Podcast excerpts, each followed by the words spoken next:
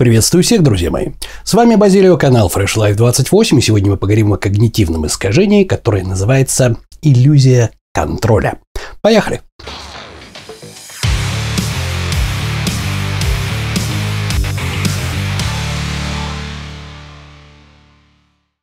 Итак, приходилось ли вам слышать когда-нибудь подобные поговорки?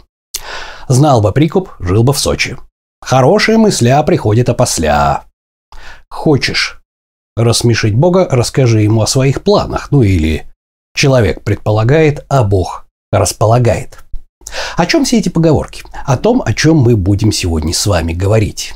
О нашей тщетной попытке контролировать нашу жизнь, о том, насколько же на самом деле она не подвластна контролю, и о том, что же с этим делать. Поехали! Итак, друзья мои, сегодня я вам рассказываю про иллюзию контроля. Это иллюзия, именно иллюзия, сейчас я объясню, в чем дело, которая подразумевает то, что нам кажется, что мы можем еще что-то учесть, еще чуть-чуть поработать, еще чуть-чуть сделать и полностью, полностью притворить все наши планы в жизнь, да, то есть все будет играть как по нотам, как мы запланировали, да. Почему это иллюзия? То есть это не совсем когнитивное искажение, это именно иллюзия. Иллюзия отличается от когнитивного искажения тем, что даже если человеку указать на то, где он ошибается, он все равно будет продолжать ее видеть. Это то же самое, что иллюзия Мюллера-Лайера, которую я очень-очень люблю вам показывать. Да? Посмотрите внимательно. Вы прекрасно знаете, я вам могу сколь угодно говорить, что линии, которые горизонтальные, одинаковые. Да? Но из-за этих вот стрелочек, которые пририсованы к концам горизонтальных линий, вам всегда будет казаться, вы будете видеть, что одна линия короче, чем другая. Вот это и есть иллюзия, то есть ее восприятие не зависит от того, знаете вы про нее или не знаете.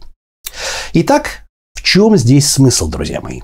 Смысл в том, что у нас есть иллюзия о том, что после какого-то определенного события мы можем посмотреть, просчитать, и выяснить, из-за чего оно произошло. А раз мы знаем, из-за чего произошло это событие ретроспективным образом, значит, эти события можно было предсказать. Вот это и есть основа нашего заблуждения. То есть, когда мы разбираем какой-то случай, особенно сложный, чем сложнее и чем более длителен он в времени происходил, тем это больше проявляется. Когда мы разбираем какой-то случай, у нас постоянно в голове витает вот это вот перед глазами, да, иллюзия. Нам кажется, что раз мы знаем, почему так произошло, значит эти события можно было предугадать. А вот это, друзья мои, и есть иллюзия. Откуда она для начала берется? Берется она на самом деле из нашего древнего-древнего прошлого. По одной простой причине. Мир был тогда, как я уже миллион раз вам говорил, очень плоский и очень простой. Общество было очень примитивное, цели и задачи были очень примитивны. И просчитывать варианты, которые могли бы повлиять на те или иные события в жизни, было гораздо проще. Это первое. А второе, любая неизвестность, любая неизвестность страшит наш инстинкт самосохранения, нашего самого десантника, вот этого самого пьяного десантника, который без работы оказался в 21 веке, да? Ну вот, и этот десантник тут же начинает активировать нам симпатический отдел вегетативной нервной системы и запускать механизм стресса. Чтобы мы не нервничали, чтобы мы быстро-быстро боялись. Мы же не знаем, что будет. И для того, чтобы нам избавиться от этого напряжения, от этого стресса, мы готовы Привет, эвристика доступности, привет, генерализация частных случаев, о которой мы уже говорили. Придумывать какие-нибудь себе ритуалы, то есть, когда мы сдаем экзамен, надо обязательно пят пятку положить пятак, да, то есть, надо обязательно пальцы крестиком держать, когда пенальти в ворота любимой команды, там еще что-то, еще что-то. Нам кажется, наша обезьяна нам утверждает о том, что вот если ты так сделаешь, ты можешь повлиять на исход событий. Но это, конечно же, не так. Это самоуспокоение.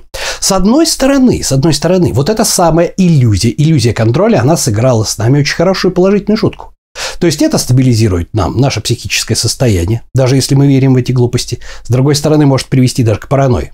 Но так или иначе, это иллюзия контроля, которая заставляет нас постоянно и постоянно анализировать, что же привело непосредственно нас к такому развитию событий, она и довела до того, что мы с вами дожили до 21 века и не исчезли как вид. Именно поэтому, предположим, э, агрессивное лицо агрессивное лицо вызывает в мозгу человека да, ответную реакцию гораздо быстрее, чем позитивно настроенное улыбающееся. Потому что это опасность. Позитив, ну и хорошо, и позитив, мы уже неоднократно об этом говорили. А вот негатив чреват люлями. Или вообще тем, что тебя сожрет хищник. Поэтому на негативный мы реагируем практически мгновенно. Задолго до того, как осознаем это. Это наша генетическая программа, она как раз благодаря вот этой самой иллюзии контроля и развилась, потому что мы постоянно анализировали события для того, чтобы понять, что же следует за чем-то. Ну и, разумеется, вторая причина, вторая причина – это то, что наша система 1, она постоянно, как я уже говорил, занимается тем, что выстраивает ассоциативные связи между событиями и объектами в жизни. Да? То есть мы не можем воспринимать какие-то события, какие-то объекты, не привязанные ни к чему, просто вот так вот, да? И нам кажется, что обязательно есть взаимосвязь. А если ее нет, надо предположить ее и проверить, то есть найти, протестировать, есть эта связь или нет.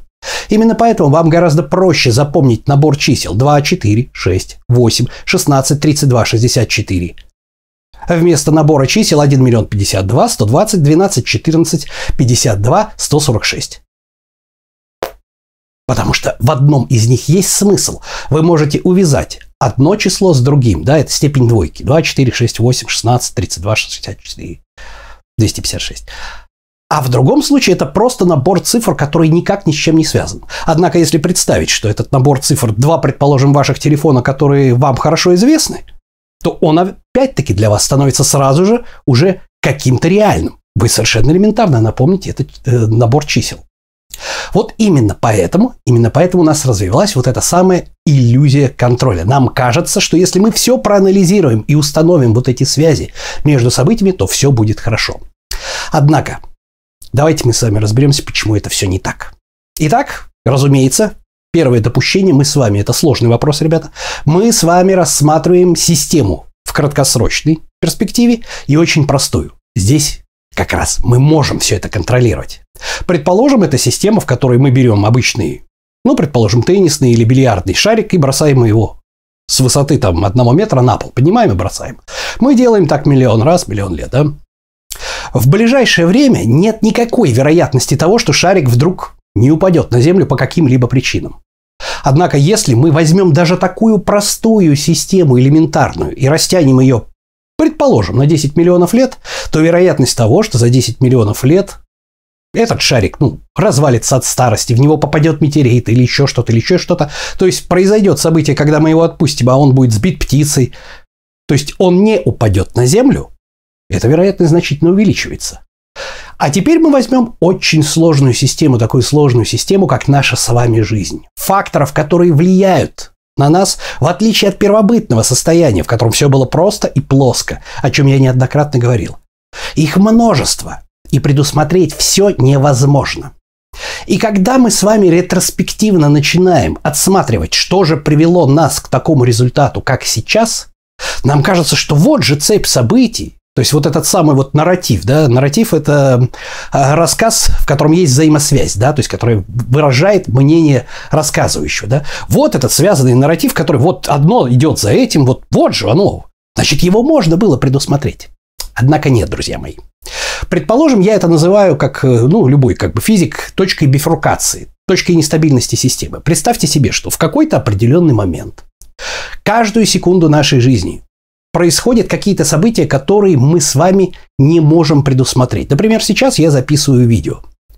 Вот у нас в данную секунду есть точка бифуркации. Точка бифуркации заключается в том, что в любую секунду могут вы, выключить свет.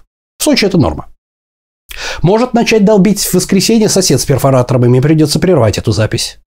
Либо ничего не изменится, я закончу эту запись. И на самом деле, я вам скажу так, что вот этой самой точки бифуркации уже достаточно, чтобы нарушить мои планы. А сколько еще всего может быть? Не говоря о том, что у вашего покорного слуги может сейчас случиться сердечный приступ. Вот прям перед камерой. Но надеюсь, этого не произойдет. Хорошо? Итак, мы попадаем в точки бифуркации. И поэтому, когда мы рассматриваем то, что с нами уже произошло, мы рассматриваем только то, что произошло, но не то, что могло теоретически произойти, а вариантов развития событий. И чем сложнее система, и чем дольше наш проект, вот этот, который мы пытаемся предугадать, выстроен, вариантов больше и больше и больше, потому что каждая точка бифуркации, она будет рождать другие точки бифуркации, в которых события могут развиваться совершенно по-другому.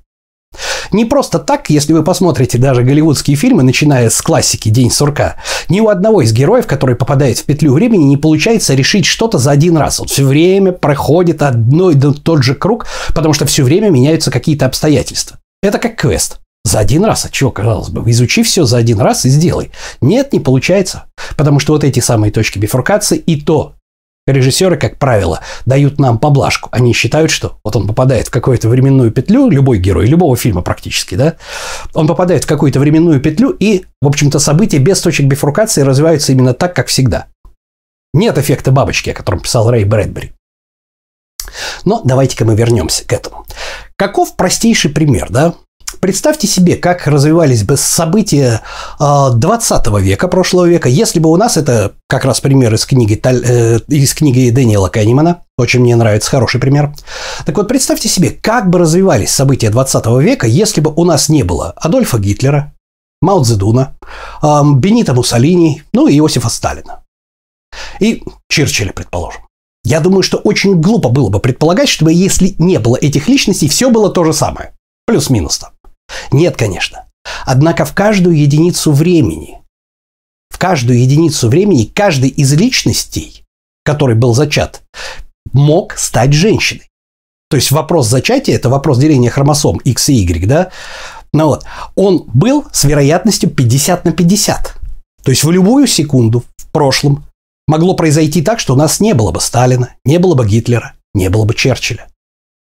А были бы женщины вместо этого, и мир развивался бы совершенно по-другому. Вот вам уже фактор совершенно неконтролируемый вероятности, по которой невозможно было бы предсказать и невозможно предсказать, что у нас будет. И второй случай. На самом деле, на самом деле о теории вот непосредственно э, того, чтобы очень мало контролируем свою жизнь, потому что она очень сильно подвластна случайностями. Гений здесь и корифей, конечно же, не Дэниел Канеман. Он очень вскользь упоминает об этой иллюзии контроля. Но вот э, самый главный, конечно, это мой любимый Насим Николас Талеб.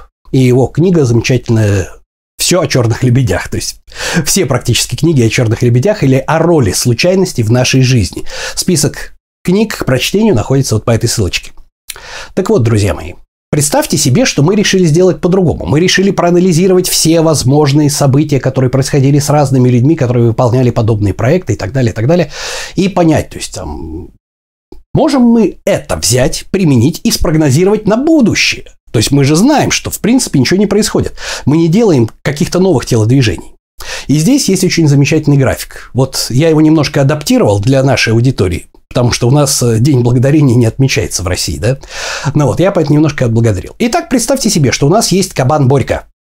Нормальный такой кабанчик, которого кормят. Сами знаете, с какой целью.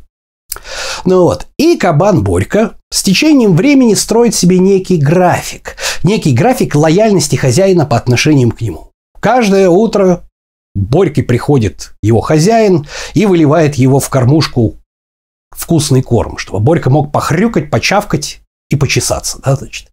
И вот изо дня в день, год за годом, кабан Борька жиреет, ест, и он строит и строит и строит, исходя из того, что с ним происходило раньше, некий кривую, да, некую кривую, которую он ожидает и дальше видеть на основании того, что было с ним до.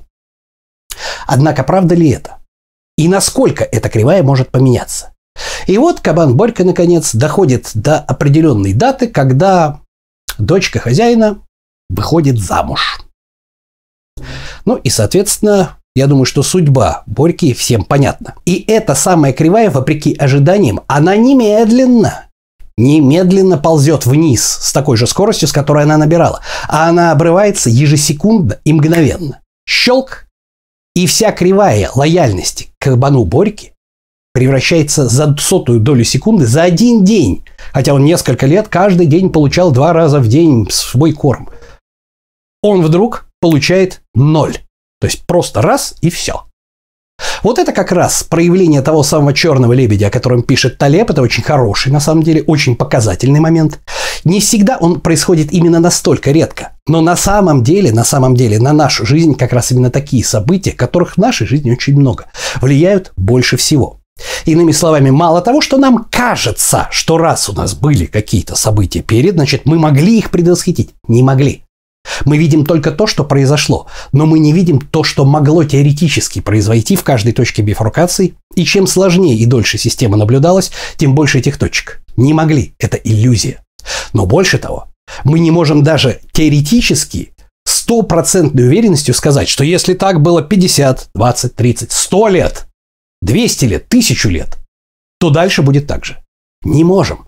Потому что вот этот самый черный лебедь, который у нас появился, и, кстати, замечательная особенность, а, вот этот термин черный лебедь, да, и сам по себе принцип черного лебедя, о котором говорит Насим Николас Талеб, конкретно в его книге это говорится о том, что э, наличие даже 100 тысяч белых лебедей не опровергает и не доказывает того, что не существует черные лебеди. Однако появление всего лишь одного черного лебедя со стопроцентной дока- э, вероятностью доказывает, что это есть.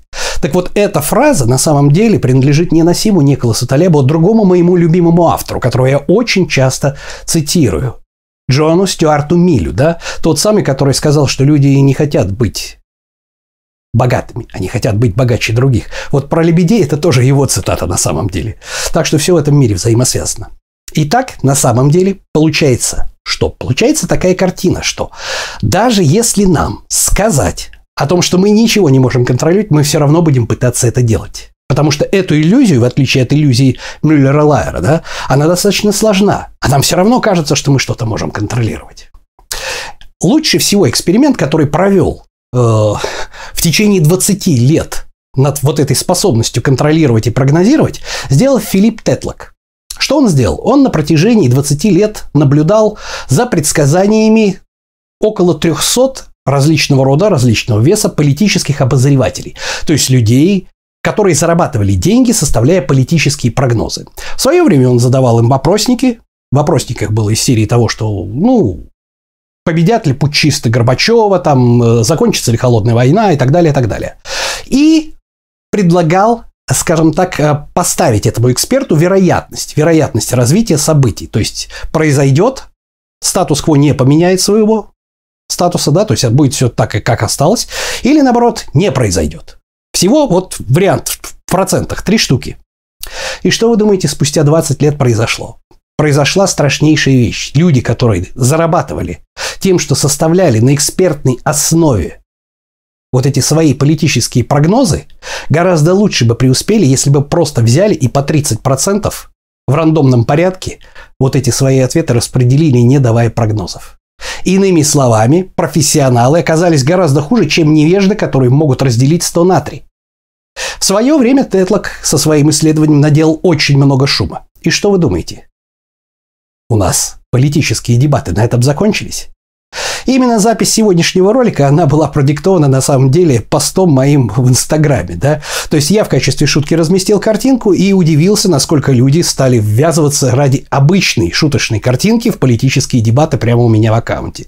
Господи, о чем я рассказываю? Почему я вам рассказываю про 4 клетки из 64 клеток и о том, что нам недостаточно информации для того, чтобы когда-либо вообще что-либо спрогнозировать? Так еще и хуже гораздо.